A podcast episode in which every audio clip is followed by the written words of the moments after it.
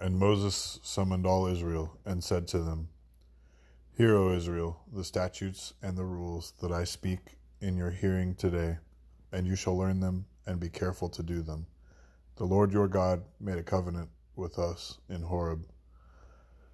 Not with our fathers did the Lord make this covenant, but with us, who are all of us here alive today. The Lord spoke with you face to face at the mountain out of the midst of the fire, while I stood between the Lord and you at that time, to declare to you the word of the Lord. For you were afraid because of the fire, and you did not go up into the mountain, he said. I am the Lord your God, who brought you out of the land of Egypt, out of the house of slavery. You shall have no other gods before me. You shall not make for yourself a carved image or any likeness of anything that is in heaven above, or that is on earth beneath, or that is in the water under the earth. You shall not bow down to them or serve them, for I, the Lord your God, am a jealous God, visiting the iniquity of the fathers on the children to the third and fourth generation of those who hate me but showing steadfast love to thousands of those who love me and keep my commandments. You shall not take the name of the Lord your God in vain, for the Lord will not hold him guiltless who takes his name in vain. Observe the Sabbath day to keep it holy, as the Lord your God commanded you. Six days you shall labor and do all your work, but the seventh day is a Sabbath to the Lord your God. On it you shall not do any work you or your son or your daughter or your male servant or your female servant or your ox or your donkey or any of your livestock or the sojourner who is within your gates, that your male servant and your female servant may rest as well as you. You shall remember that you were a slave in the land of Egypt, and the Lord your God brought you out from there with a mighty hand and an outstretched arm. Therefore, the Lord your God commanded you to keep the Sabbath day. Honor your father and your mother as the Lord your God commanded you, that your days may be long, and that it may go well with you in the land that the Lord your God is giving you. You shall not murder, you shall not commit adultery, and you shall not steal, and you shall not bear false witness against your neighbor, and you shall not covet your neighbor's wife and you shall not desire your neighbor's house, his field, or his male servant or his female servant, his ox or his donkey, or anything that is your neighbor's.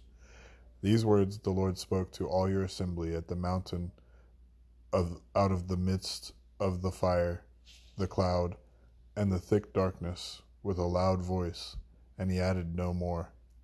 And he wrote them on two tablets of stone and gave them to me. And as soon as you heard the voice out of the midst of the darkness, while the mountain was burning with fire, you came near to me, all the heads of your tribes and your elders. And you said, Behold, the Lord our God has shown us his glory and greatness, and we have heard his voice out of the midst of the fire. This day we have seen God speak with man, and man still live. Now, therefore, why should we die? For this great fire will consume us. If we hear the voice of the Lord our God any more, we shall die. For who is there of all flesh that has heard the voice of the living God speaking out of the midst of the fire as we have, and still lived? Go near and hear all that the Lord our God will say, and speak to us all that the Lord our God will speak to you, and we will hear and do it. And the Lord heard your words when you spoke to me. And the Lord said to me, I have heard the words of this people which they have spoken to you. They are right in all that they have spoken. Oh, that they had such a heart as this always, to fear me and to keep all my commandments, that it might go well with them and with their descendants forever. Go and say to them, Return to your tents, but you stand here by me and I will tell you the whole commandment and the statutes and the rules that you shall teach them, that they may do them in the land that I am giving them to possess. You shall be careful, therefore, to do as the Lord your God has commanded you. You shall not turn aside to the right hand or to the left. You shall walk in all the way that the Lord your God has commanded you, that you may live, and that it may go well with you, and that you may live long in the land that you shall possess. Now, this is the commandment, the statutes, and the rules that the Lord your God commanded me to teach you, that you may do them in the land to which you are going over to possess it, that you may fear the Lord your God, you and your son and your son's son, by keeping all his statutes and his commandments, which I command you, all the days of your life, and that your days may be long. Hear therefore, O Israel, and be careful to do them, that it may go well with you, and that you may multiply greatly, as the Lord, the God of your fathers, has promised you, in a land flowing with milk and honey. Hear, O Israel, the Lord our God, the Lord is one. You shall love the Lord your God with all your heart, and with all your soul, and with all your might. And these words that I command you today shall be on your heart. You shall teach them diligently to your children, and shall talk of them when you sit in your house, and when you walk by the way, and when you lie down, and when you rise. You shall bind them as a sign on your hand, and they shall be as frontlets between your eyes. You shall write them on the doorposts of your house and on your gates. And when the Lord your God brings you into the land that he swore to your fathers, to Abraham, to Isaac, and to Jacob to give you, with great and good cities that you did not build, and houses full of all good things that you did not fill and cisterns that you did not dig, and vineyards and olive trees that you did not plant. And when you eat and are full, then take care lest you forget the Lord, who brought you out of the land of Egypt, out of the house of slavery. It is the Lord your God you shall fear. Him you shall serve, and by his name you shall swear. You shall not go after other gods the gods of the peoples who are around you. For the Lord your God in your midst is a jealous God, lest the anger of the Lord your God be kindled against you, and he destroy you from off the face of the earth. You shall not put the Lord your God to the test, as you tested him at Massah. You shall diligently keep the commandments of the Lord your God and his testimonies and his statutes which he has commanded you. And you shall do what is right and good in the sight of the Lord, that it may go well with you, and that you may go in and take possession of the good land that the Lord swore to give to your fathers, by thrusting out all your enemies from before you, as the Lord has promised when your son asks you in time to come, what is the meaning of the testimonies and the statutes and the rules that the Lord our God has commanded you, then you shall say to your son, We were Pharaoh's slaves in Egypt, and the Lord brought us out of Egypt with a mighty hand. And the Lord showed signs and wonders, great and grievous, against Egypt, and against Pharaoh and all his household before our eyes.